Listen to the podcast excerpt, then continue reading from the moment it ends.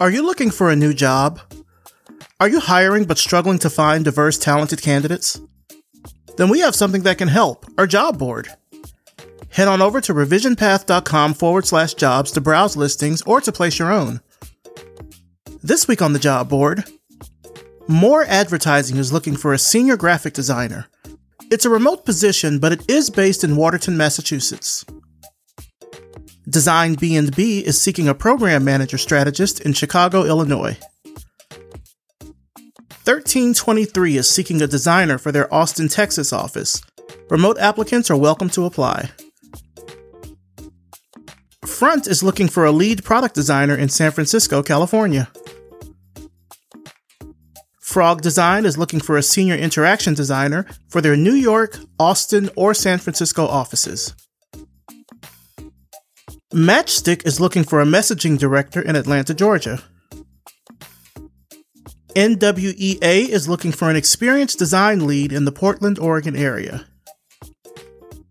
And lastly, one design company is looking for a creative director. Remote applicants are welcome to apply, but Chicago based applicants are preferred. For just $99, you can post your job listing with us, where it will be on our job board for 30 days and we'll spread the word for you about your job to our diverse audience of listeners. We also offer annual job board subscriptions. Make sure to head over to revisionpath.com forward slash jobs for more info on these listings. Apply today and tell them you heard about the job through Revision Path. Get started with us and expand your job search today. revisionpath.com forward slash jobs. You're listening to the Revision Path Podcast a weekly showcase of the world's black graphic designers, web designers, and web developers. Through in depth interviews, you'll learn about their work, their goals, and what inspires them as creative individuals. Here's your host, Maurice Cherry. Hello, everybody, and welcome to Revision Path. Thank you so much for tuning in. I'm your host, Maurice Cherry, and before we get into this week's interview, I want to remind you that submissions are still open for Recognize, our design anthology featuring voices from designers of color and indigenous designers. This year's theme is Reboot, and we're accepting essays of 3,000 words or less that fit this theme. Submissions will end on May 2nd at 5 o'clock p.m. Eastern. Visit recognize.design for more information and to submit your essay today. Now let's take some time out and thank our accessibility sponsor for this episode, Brevity and Wit. Brevity and Wit is a strategy and design firm committed to designing a more inclusive and equitable world. They accomplish this through graphic design, presentations, and workshops around IDEA inclusion, diversity, equity, and accessibility. If you're curious to learn how to combine a passion for IDEA with design, Check them out at brevityandwit.com. Brevity and Wit creative excellence without the grind. All right, let's get to this week's interview. This week I'm talking with community designer Sloan Leo. Let's start the show. All right, so tell us who you are and what you do. My name is Sloan Leo, and I'm the CEO and founder of FLOX Studio and also a multidisciplinary installation artist. How is 2021 going for you so far? Oh, Maurice, you really start off with the hard question. you know, it's funny you asked that. So I'll tell you. I'll tell you though. Okay. So like 20 minutes ago, I decided to take a little walk on the rooftop of my apartment building because I just was like, I gotta get out of these eight walls or four walls. And I was thinking about how different this, this January is from last year because last year I had like just lost my job, I left a big relationship, I was feeling really like, and then there was a you know about to be a pandemic, but I didn't know that yet, mm-hmm. so I was really adrift last year. And this year, it's like full steam ahead, so much clarity. And I feel like this year, like last year was about building up, and this year is about like letting go a bit in terms of FLOX has enough like stickiness and we've got a great people around and I have great art, you know, that I want to be making. So I feel it's about like unclutching and releasing mm-hmm. um, and like allowing things to be in their flow state. So I feel more optimistic than I did last year. And that's not even related to the pandemic. Nice. I think a lot of people right now in the States are feeling more optimistic for a lot of reasons. One, just the change in leadership, but also the fact that with the vaccines coming out, it seems like we might start to get a handle on mm-hmm. this pandemic, on this disease that has kind of stopped the world over the past year. So I think there's yeah. a lot of that going around. That's good. Yeah, and it was interesting because when I was sitting outside, I was just thinking to myself, I was like, I guess it's time to like let go a little bit more and like let more people like be a part of the work that I'm doing in a different way. Mm-hmm. And just as I was thinking it, Maurice, I swear to you, a hawk out of nowhere just like flew up in the air, did all these circles and like left. And I just started like laughing hysterically. It's like I'm not one for too much woo woo, but it felt like it's some sort of sign. I mean, that's a pretty powerful kind of omen. I know. I was like really random. I was like, well, I'll listen to that. Sure. Sure thing. I mean, not to get too churchy or anything. I mean, but like usually like in the Bible, when there's a hawk sighting, that's like that's a message from God. So that's that's yeah. a great thing that you saw I that felt, at that I got, time. Like, real chills. Like I was like, this is cool. I'm okay. I guess I'm, I guess the answer is let go. Nice. Like, couldn't ask for much clearer of a sign, I guess. I saw at the um at the beginning of the pandemic last year that you bought a VR headset. I did. I was thinking about as I was making my pandemic purchases, you know, I was in a fortunate enough position to be able to get, you know, groceries and all the things. And I also was like, if I'm going to be trapped inside, I got to find a way to get outside from inside. Mm-hmm. And I experienced VR at Sundance and thought it was amazing and figured maybe it'd be a way to I don't know, like be more active, but also like connect with people. And it's become a big part of my relationship with my parents, some friends, really unexpectedly. Which one did you get? I got the Oculus VR. Um, nice. and I think I have the Quest. And it's interesting because I feel like I grew up playing like Snood and all these like MS DOS games. And so it makes me feel a little dated to think about like all the video games I played on five inch floppy disk. Mm-hmm. And now I'm like inside a portal. And there was this time where I was sitting on my couch watching the Netflix in the VR on a couch in VR in front of my television. And I was like, this is actually too meta for me. Oh, so wow. No, they, they have a Netflix VR? Yeah, it's like a living room. so huh. I guess if you lived like, if you were like a person who just had a room and you didn't have a couch, it'd be cool. But like yeah. on your couch, it's it's it's too strange. I was thinking about getting one. Uh, one of the the other guests that we had on the show, Regine Gilbert, who's a friend of mine, and she also kind of does some work with with Revision Path here and there too. She also bought a VR headset and has talked about how just wonderful it is. One, I think just because it allows you to kind of get up and just have a little motion, but it yeah. does sort of, like you said, take you from the like inside outside in a way. Yeah. And like my parents, I haven't seen my parents in two years. Mm. We've gotten really close in the pandemic.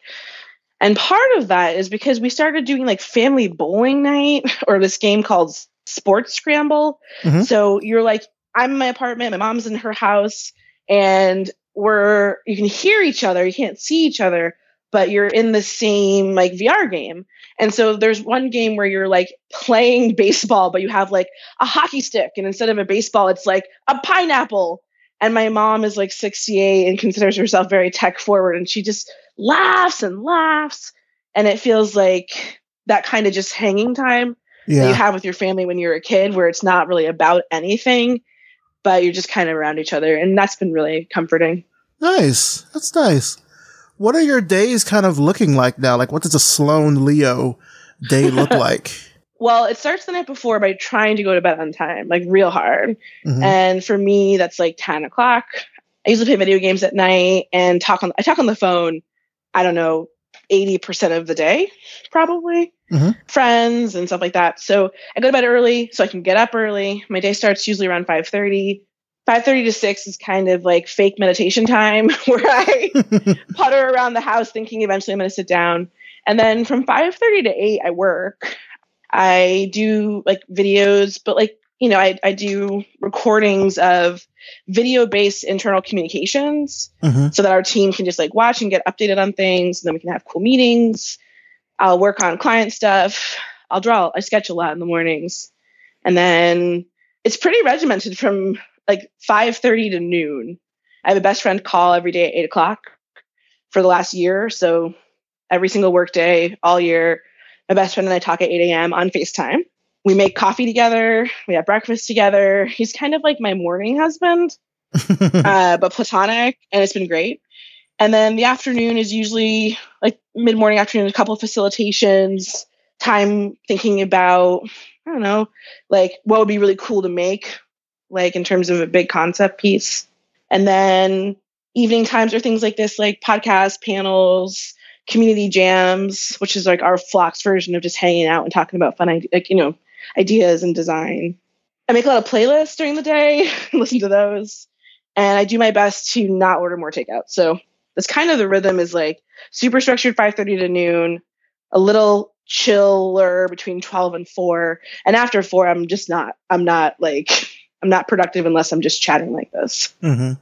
But it's good that you sort of found a way to kind of introduce some structure into the day and sort of have these blocks where you can move from one mode to another. Yeah, I grew up, I'm neuroatypical, so I grew up needing a lot of self induced structure, kind of like swaddling. So my mom was really big on like, just chunk it out and like, you know, do what you can, when you can, how you can. So I feel like between that and learning this framework, dialectical behavior therapy, mm-hmm. just like a way of thinking about your own personal capacities. And all of that has led to me being a person who has a pretty, I have a fair amount of discipline, I would say. Not as much as I would want sometimes, but for structuring the day, it's just, it's gentler for me. Yeah. just kind of like letting it all randomly unfold.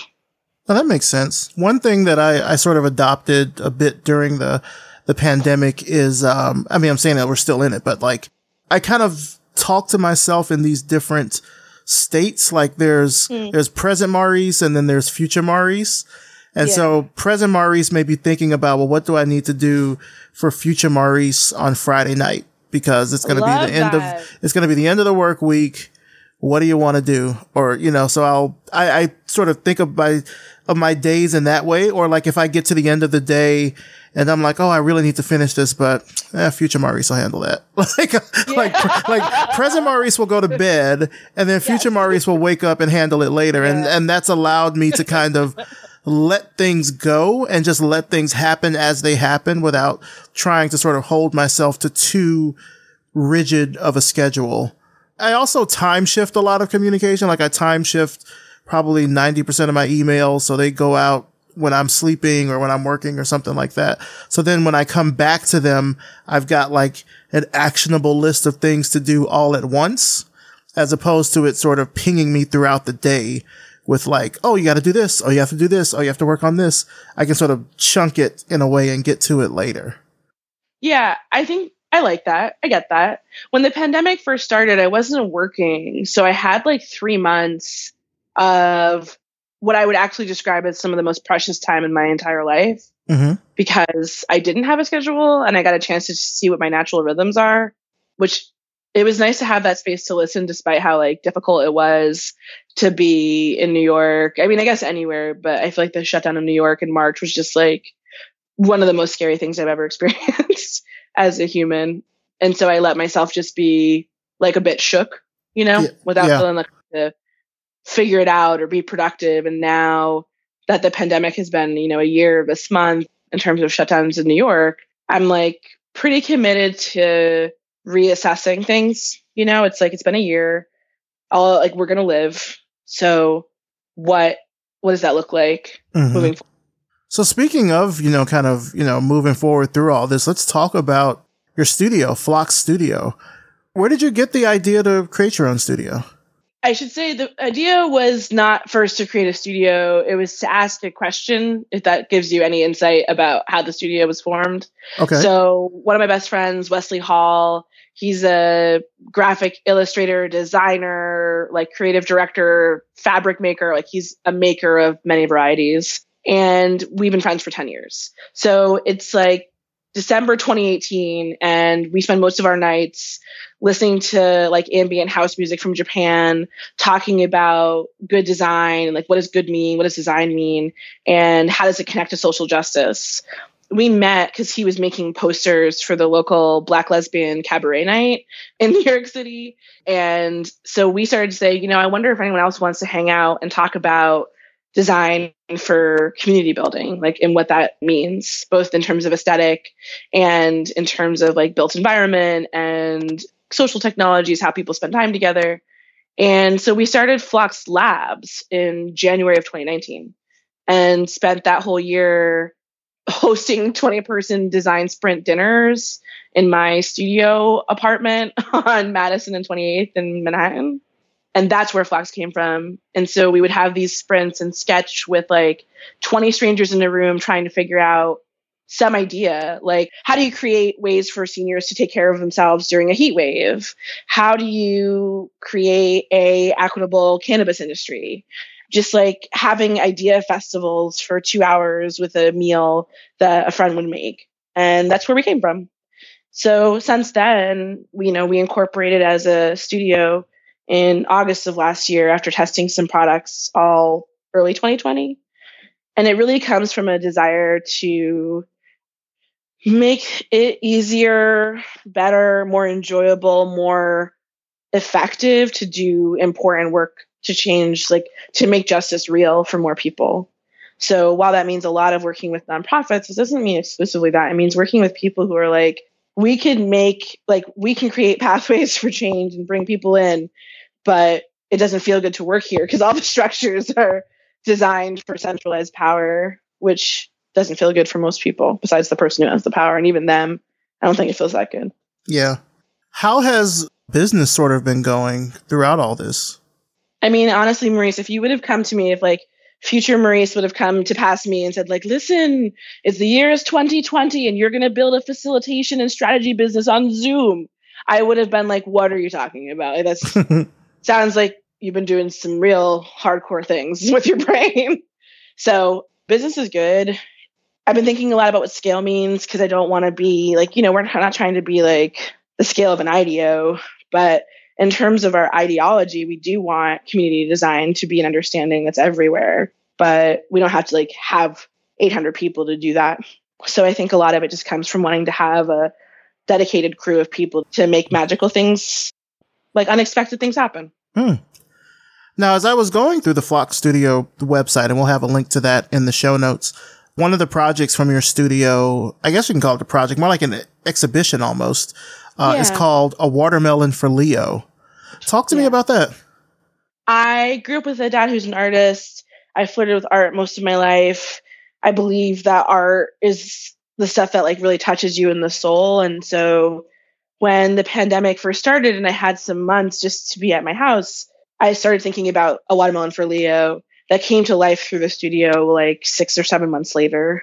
And it was an exhibition of objects that we called artifacts of blackness kind of ex- just exploring the idea of like how did I construct my own sense of race identity outside of just like the hard things about being black. I didn't want to just be like, oh, being black is like being afraid of the cops and being afraid of judgment at work and not getting paid enough.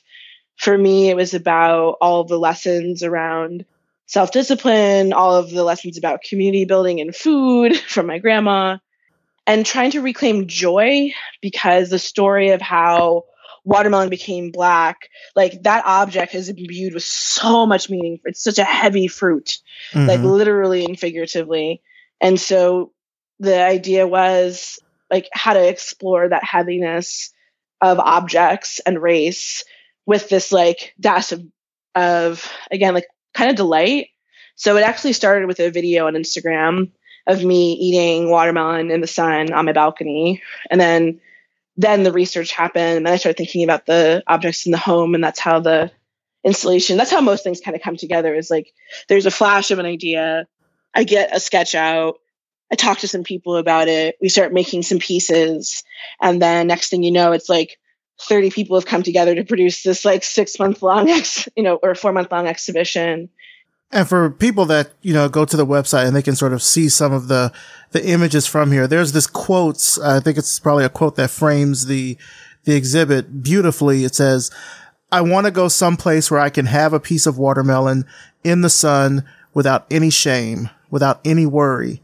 Just present, enjoying it, savoring it, relishing it, and letting it be just for me. That is such a powerful, powerful quote.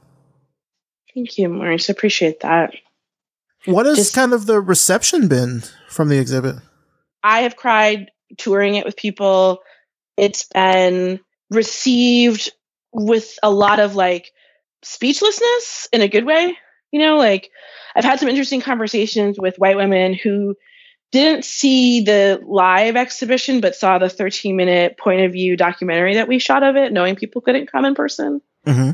And lots of like, that just really resonated with me because, you know, like I grew up with my grandma's recipe box and I never thought about how that was like a tool for her to make community at a really hard time in the world. And for my mother, who is the daughter of Leo, my grandfather, for her felt like it felt like we could finally see each other a bit because it was like we shared my grandparents but had very different experiences with them.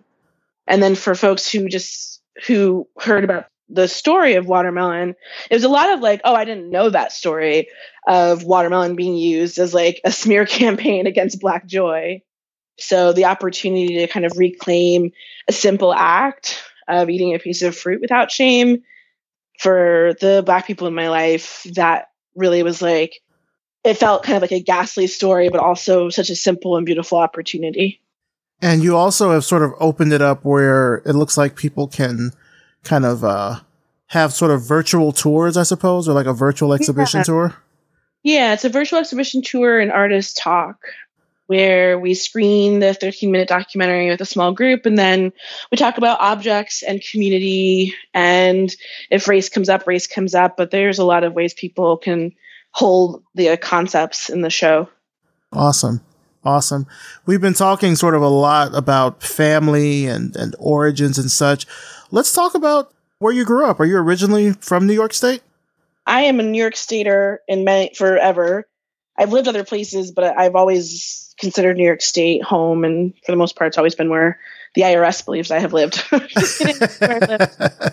and but I grew up in the suburbs of upstate New York around Albany. Okay. And it was 98% white. It was very small. It was the 90s. We used to call Albany Small Albany, but the public education system there was extraordinary. And my mom right after I was like I was four or five when we moved there from near Ithaca, New York. And she chose it because she knew like there's a lot of reasons she chose it. She had a good job at the state education department. She mostly though knew I could get a good education at like K through college that wasn't going to be expensive but was going to be really high quality. Mm. And I really appreciate her doing that. Were you a very artistic child? Did your family kind of help cultivate that that sense of artisticness within you? Completely. My mother can barely draw a clown. Like she's not she's more creative in like policy design than I would say anything in the traditional senses of design. But my um my stepdad, who's my dad, Scott, he's an artist and was a welder, worked in sculpture, and both of them my whole life were like it's okay if you're different. Not even if it's it's okay, but like my mom's thing was like be able to take care of yourself and be self-sufficient but be yourself. And my dad's like even if it's difficult your creativity is something that you'll figure out over time. So he always saw me as an artist and still does even though i spent a long time as like a nonprofit administrator. So i always felt like i went to muppet you know puppet making camp as a kid and architecture camp and was in modern dance and gymnastics and took up watercolor and played clarinet and you know i would make i bought a dictaphone when i was like 11 and i would write songs and i would take notes to self and like write little plays like i've always i feel like been fortunate that when i'm like in the decent space in my brain i can like i have a lot more generation energy i think than is typical mm. And now you went to the, the State University of New York at Albany. What was your time like there? I was a child. I went to college when I was 16, and I went to graduate school when I was 19. Wow. I then dropped out of graduate school when I was 21 because I was real tired. Um, so I didn't finish it ever. so I've come this far at 36 with a bachelor's from a state school in sociology and Africana studies, which is a field I'm not even sure totally like exists or is politically correct to call it that anymore. I loved UAlbany because the very first week of college, I met my best friend Ashley, who I know 20 plus years later. And I met Barbara Smith in the library. I don't know if you know who that is, but she's like the founding, like, black lesbian feminist figure in like social justice circles. Okay. And she was a member of the Combahee River Collective, which is named after the Combahee River Raid and was all about like intersectional feminism. Mm-hmm. And I met her in the library. I was reading her book the first week of college, and she changed my entire life. Really saw me as a political being, not just as like a smart person, which was a real difference for me. So, Albany, the school became a place of activism and energy. You know, I like did not just like we did the vagina monologues, we did Fred Hampton Jr., the son of a Black Panther, came to speak at my school. Wow. Like, UAlbany was like a hotbed of politically activated people in the early 2000s. I loved it. I loved going to school there. But you said later on though you ended up dropping out. Does it did it just become too much at the time? Yeah, I burned out. I burned out basically. I mean, Yeah. like not basically. I just I burned out. As much as it was really difficult to go from being like 16 year old college phenom, like youngest person, yada yada.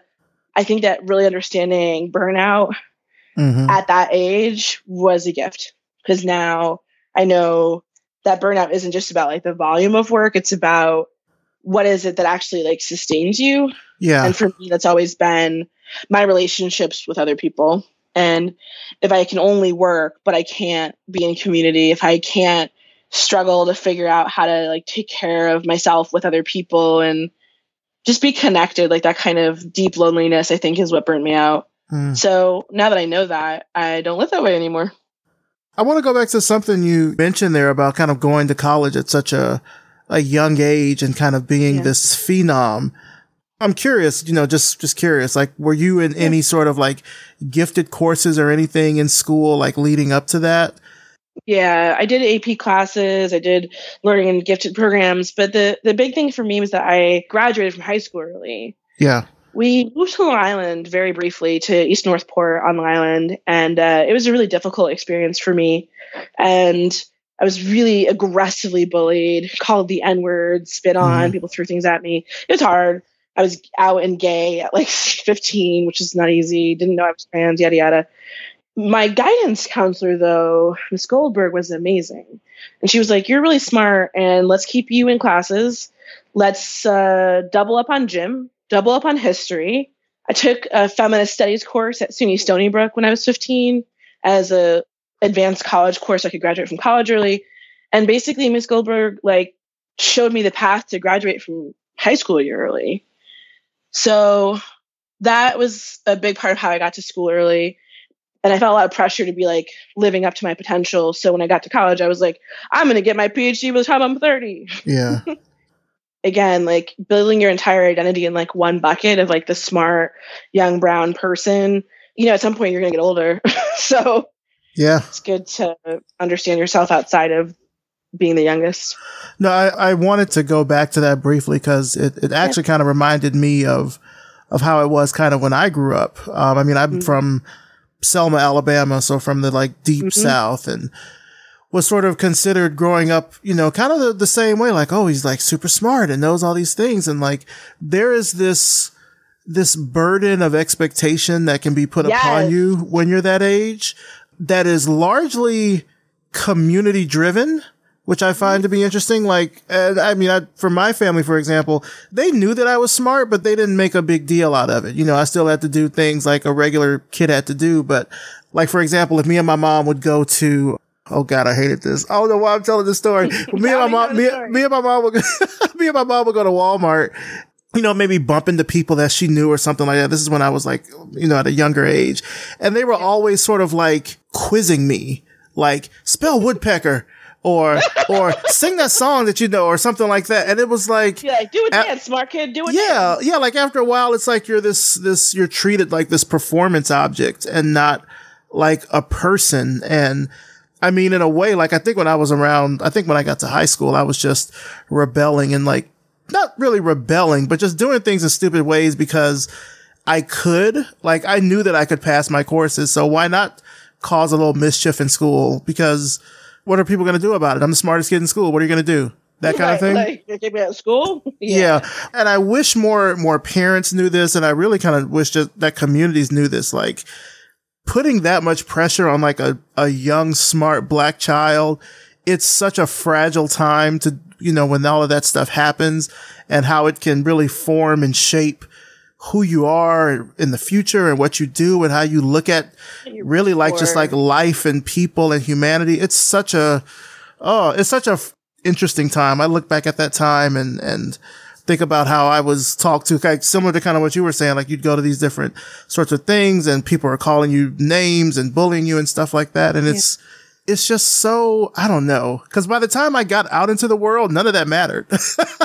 like by right, the time I, right. I graduated college and got out into the world, no one was like, oh, you you could read at a young age, so like yeah. like none of that mattered. But it, like yeah, you don't go to job interviews saying like, oh, I'm I was in a gifted and talented program when I was 12. yeah, but then but then when you're a child or like when you're in that age up to 18, like there's so much undue pressure that's put on you to just I don't know, perform, overperform, I don't know, like it's such a oh god i don't know no, it's i don't hard. know and you I, said that it, it triggered something in me like i remember yeah. that time so so vividly and you gotta have like i feel like it also it can mess with your what did they call it when I was a kid? Like delusions of grandeur. Like I mm-hmm. definitely mm-hmm. was always like, "You'll see," you know. Like I mean, I still kind of feel that. Like I definitely have a little bit of like a because it all the praise came from people who were a lot older than I was. Yeah, my peers were just like they just yeah. sucked, and yeah. they'd be like, "Oh, you're gonna have a nervous breakdown when you blah blah," mm-hmm. all this stuff.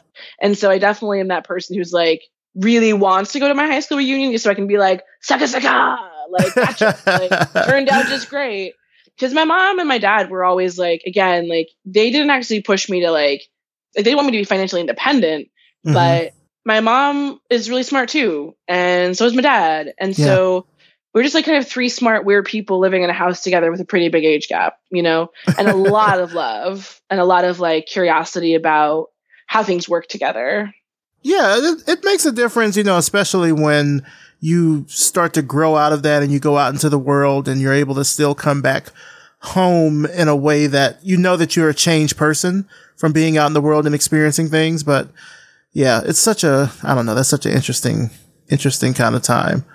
And it's hard. We don't talk about it a lot. Yeah. So you mentioned like you, you know, you worked in nonprofits. You have this, this super extensive background in facilitation and community strategy. Where does that come from? Where did that passion come from? The women's building in Albany, New York, and holding our own women's foundation. Holding our own. So when I met Barbara Smith my first week of college, she helped me get involved with the Albany Social Justice Center. And then she got me involved with holding our own in the women's building. And the women's building, when you walk down Central Avenue, it's like a major street in Albany, New York. This like living room storefront. And it had a back with offices and a conference space and like multi multi-purpose spaces but it was it was like just a big living room with like every feminist social justice book that you could ever imagine like all like donated by women and social justice luminaries in the area. And on campus i hadn't really found my groove yet. And like in my peer group i never found my groove. Mm-hmm. but there again i had a political voice. I felt I feel like I discovered my own political agency and my and like the understanding of like what's possible when you have collective political power. That was incredibly addictive. so I'm really always aching for making things possible by working together, even though it's not always more pleasant, but the outcome is better, you know? Yeah.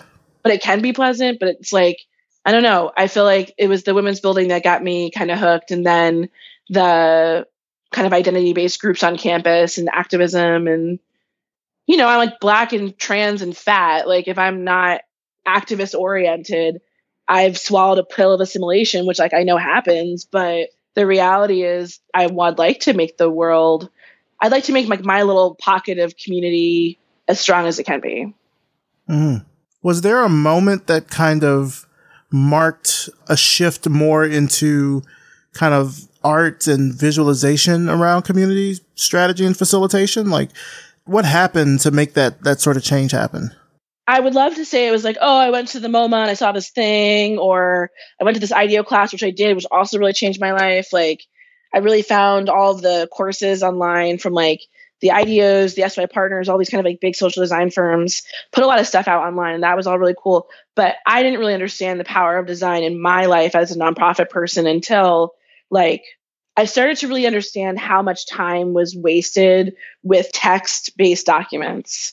So I worked specifically with board management and these really big nonprofits. So you have a board of like 45 people and they'd meet every four months and they had to get ready for those meetings, right? Mm-hmm. And you would send them a 200 page, like I would spend months pulling together from every department, getting everything written, making it all work with the agenda, blah, blah, blah. A 200 page text based PDF, like all text. And wow. you'd send it two weeks in advance. And then it, the expectation in the whole sector, this is still true. Like, this is true right now for all 1.7 million nonprofits in this country that have like four board meetings a year. They're all sending out these like 15 to 200 page PDFs. And then they're expecting the boards to read them, digest them, make meaning of them, then come to the meeting and make some decisions. And I was like, this doesn't make any sense. and then like the boards aren't engaged. They don't really understand what's happening. And I was like, this feels like a real obvious issue. Mm-hmm. And so we started playing with like presentation decks and iconography. And I've always had an eye for I just I like making things look cool and interesting. So I realized basically in the nonprofit landscape, what you don't have is time like you don't have money so you have to like so time is super special. And this hyper precious resource and in the private sector people spend so much energy figuring out how to ha- save more time and like building wayfinding systems and onboarding systems and all these designed systems and assets. And then in the social sector none of that like innovation come it doesn't show up there. Yeah. So if we're saying the nonprofits are doing the most important work in the world and they're only 10% of the economy, but we're not equipping them with any design fluency in any sense of design from community design to illustration to you know systems design to communication design. It's a tragedy and it's not necessary. Is this kind of where you came upon the concept of community design? Yeah because community design to me I mean, well it comes from the land of urban planning and it was about like building engagement over a system like building community ownership and voice in a process to design a community neighborhood.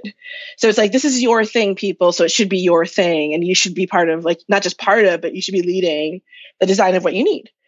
And I started thinking a lot about growing up reading management books because before my dad was an artist, he worked for Kodak when Kodak was Google. And so I grew up like with a mom working in education justice, a dad who was a learning and development specialist, and a knack for creativity. So I started to say, like, how can you actually take design and community design and apply it to organizations? Because nonprofits are communities of people trying to make the world better. So I want that to be easier and more likely, honestly, and faster. How would you say community design is different from other types of human centered design?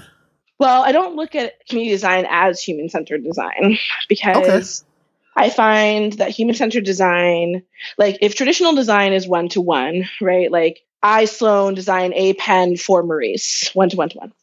Human centered design is like Maurice, I'm designing a pen. Do you write mostly in black ink or in blue ink? And you'll tell me, and then I'll go back and finish the pen. And community design is like sitting down to say, like, do we want to write a story together? And that is more many to many, mm-hmm. making a decision about what are we doing here? What tools do we need to do what we're doing here? Who's going to do what when? Like it's actually shared. It's like relocating power and decision making to the many instead of the few. And I think nothing could be more urgent right now because clearly we don't know how to handle like working in collective and in commons or wouldn't have so many collective crises. Yeah, I was just about to ask, like, why do you feel it's important to do this type of work right now? But as you mentioned, you know, being able to work together in that way is something that, especially now that I think about, um, the coordinated responses that have to happen around you know, not even just like with vaccines, but Yeah. like like, like vaccines. fundraising for healthcare and like the storms that just happened in Texas, you know, and everything like that, and people trying to rally together for resources and stuff. It's super important right now. and like there's a breakdown somewhere you know it's like there's been a limited coordinated response from our institutions you know? And what's happened is that people show up for each other. It's like if your neighbor needs food and you realize all your neighbors need food and how many of your neighbors have the food how do you get the neighbors to how do you move the food? I'm constantly in awe of what emerges in community. Like in new york people are like oh new york city is dead but new york seems more alive to me than the whole 12 years i've been here you know it's more dynamic and people rooted and community rooted. And everyone's trying to figure out how to make it work better for all of us overall. You know like there's obviously nuance to that in terms of resource hoarding and all that kind of stuff but the energy of the city feels much more like how do i help a neighbor as opposed to just how do i help myself? Hmm I would say that's one of the the good things that has come out of all of this is really realizing the power of community and that yeah really we have to help each other. I mean, that's that's uh, that's what we got like I mean, that's all we that's all we got. You know, and I mean, in a way, it did kind of come because of the kind of lack of support from federal leaders and such like that. That we kind of were fending for ourselves out here. Yeah, and like when you feel like a system like democracy doesn't care about you, you want to find that care. And I think that we are finding that now, like re-understanding what democracy means and civic participation and just like community-ness. Like Mhm. not every community thing is going to happen because there is a nonprofit or a government entity or a business. A lot of things have to happen because they have to happen. Like if I've learned anything from some of our clients, it's like when I asked them, you know, how did you survive 2020 as an organization? You know, these are groups that are working on anything from economic justice, to climate justice, but justice. And they were like, it's not an option. It's not like this year was like, oh, do we need each other? I don't know. It's like a luxury to have each other. Now it's like, because we can't have each other in the same way and care for each other and work together in the same way, we like realize just how much we need that in a different way. Like we've all been on like community timeout. And I think now people are like, okay, I'm ready for the contact sport that is being in community with all these other humans that I live near, work with, share an interest group with, or whatever, Yeah. or a shared need. How are you making space for yourself these days? Hmm. feels timely. I got more notepads, like more big sketchbooks, because I realized so much of my life is just like on my phone or the computer. So I've been trying to like de-digitize a bit and spend more time with like a piece of paper and a pencil, which has been that's felt kind of kind and gentle with myself. That's felt good. And I hold space for myself with a pretty firm boundary around like I don't work Saturdays ever. I don't have meetings on Wednesdays ever. And those things like literally hold space for me. I also like made my apartment a little more comfortable because I was definitely like living that bachelor entrepreneur life. And I was like, you should really get a bed frame. You're 36. I feel like a lot of people have now that they've they've been at home so much and that their home has been so many different spaces or or has had to accommodate so many different functions. Everyone's like trying to find ways to make things more comfortable, more cozy. You know, I totally feel that. tune of like 15 it's funny you say that maurice i read a paper this morning i read a lot of papers but like it's, i read a lot of like articles but also like reports and papers. And one this morning came out and said that while employers are trying to figure out if like everyone should go back to the office they're also like oh we saved all this money. And like they saved it but the employees did not. Employees spent like 15 billion dollars on home improvements this year. Whoa. like some bananas number is like this increase in how much money people have been putting into like home sound systems, furniture, lighting systems, ring lights, like all of this stuff to be working from home, which continues to push the like cost of being employed Mhm. off of employers and onto employees. That's a conversation for a whole different day. what does home mean to you then now? it feels like my answer is like it's like a command center yeah like i think about it as if like i'm sitting in front of like one of those like star trek like dashboards where everything kind of like lights up and i can move things around like it does feel like a kind of like central post of everything in a way that it hasn't before. I traveled almost a million miles in the last 10 years, and like 80% of that was domestic. So this has been the first year of my life in eight years where I wasn't traveling twice a week. So it feels really like a grounded place, like a, a power source for me. If you could sort of like, if you look back at your life and look back at your career, if you could go back in time and, and talk to teenage Sloan, like talk to 16 year old Sloan that's about to enter college, what would you tell them? What advice would you give them? You don't want to be a doctor. Just don't waste the first six years or the first six months of college figuring out if you want to be a doctor. You don't want to be a doctor. And I would say that be careful of the desire for fame because it should never be the goal. Where do you see yourself in the next five years? Have you kind of taken time to think about like future sort of work that you'd like to be doing? When I moved to New York 12 years ago, I really wanted to be a music video director. I thought it'd be the best job for me ever. I was like, it's multidimensional, it's creative, and it's big, and like it's a whole room that people experience. Like you create this whole shared experience. So I don't exactly know what I'll be doing in five years, but I know I want myself in the studio. Like I want us to be creating incredible immersive like experiences and installations that make people see how again like just how intentional and wonderful and complicated but effective and meaningful community can be like that's that's all i want like south by southwest but for community building you know mm-hmm. and like cooler than that well, just to, you know, kind of wrap things up here, where can our audience find out more information about you and about your work and everything online? The best thing to do is to follow me on Instagram, is where I do a lot of fun things. I'm at the real Sloan Leo, and my website is sloanleo.com. If you have questions about like the studio and consulting projects and stuff, it's just floxstudio.com. But the best source to get to all of the things is Sloan Leo S L O A N L E O dot com. All right. That sounds good. Well, Sloan Leo, I want to thank you so much for coming on the show. I have to admit, I was doing my research and I was like, I am so excited to talk to Sloan. and I have to say, this has been such a great conversation. I feel like you have this, this like nuclear engine inside you when it comes to like the passion that you have for your work. And I mean, even for just the brief things that I saw on your website around the exhibitions you've done and the, the work that you're doing. I'm excited to see what comes next out of FLOX Studio and what you do in the future. And I'm just so glad to have had this time to, to talk with you today. So thank you for coming on the show. I appreciate it. I appreciate that too, Maurice. And I forgot to say that the best place to follow like a lot of stuff in terms of our projects and like when you can hang out and like what events are happening is really on my LinkedIn. But regardless, it has been this is the first interview I've ever had where it was like, if you could reflect on your career. And I was like, that feels good. Like feels like good aging. So thanks for giving me a chance to have some just perspective on the last like 15 years that went really fast.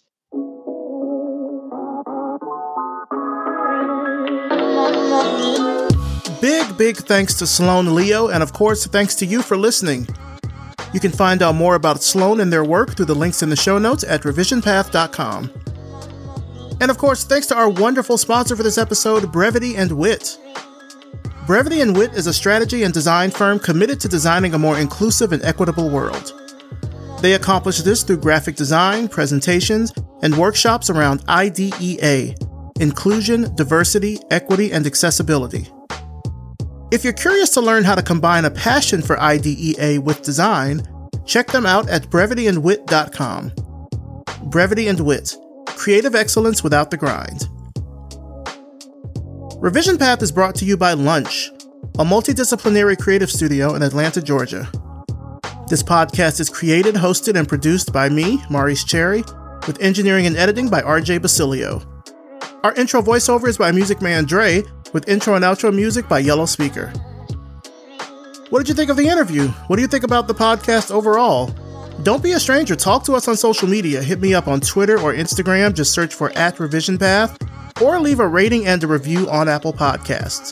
Let the world know about the show because it really helps us grow and reach more people all around the world. As always, thank you so much for listening, and we'll see you next time.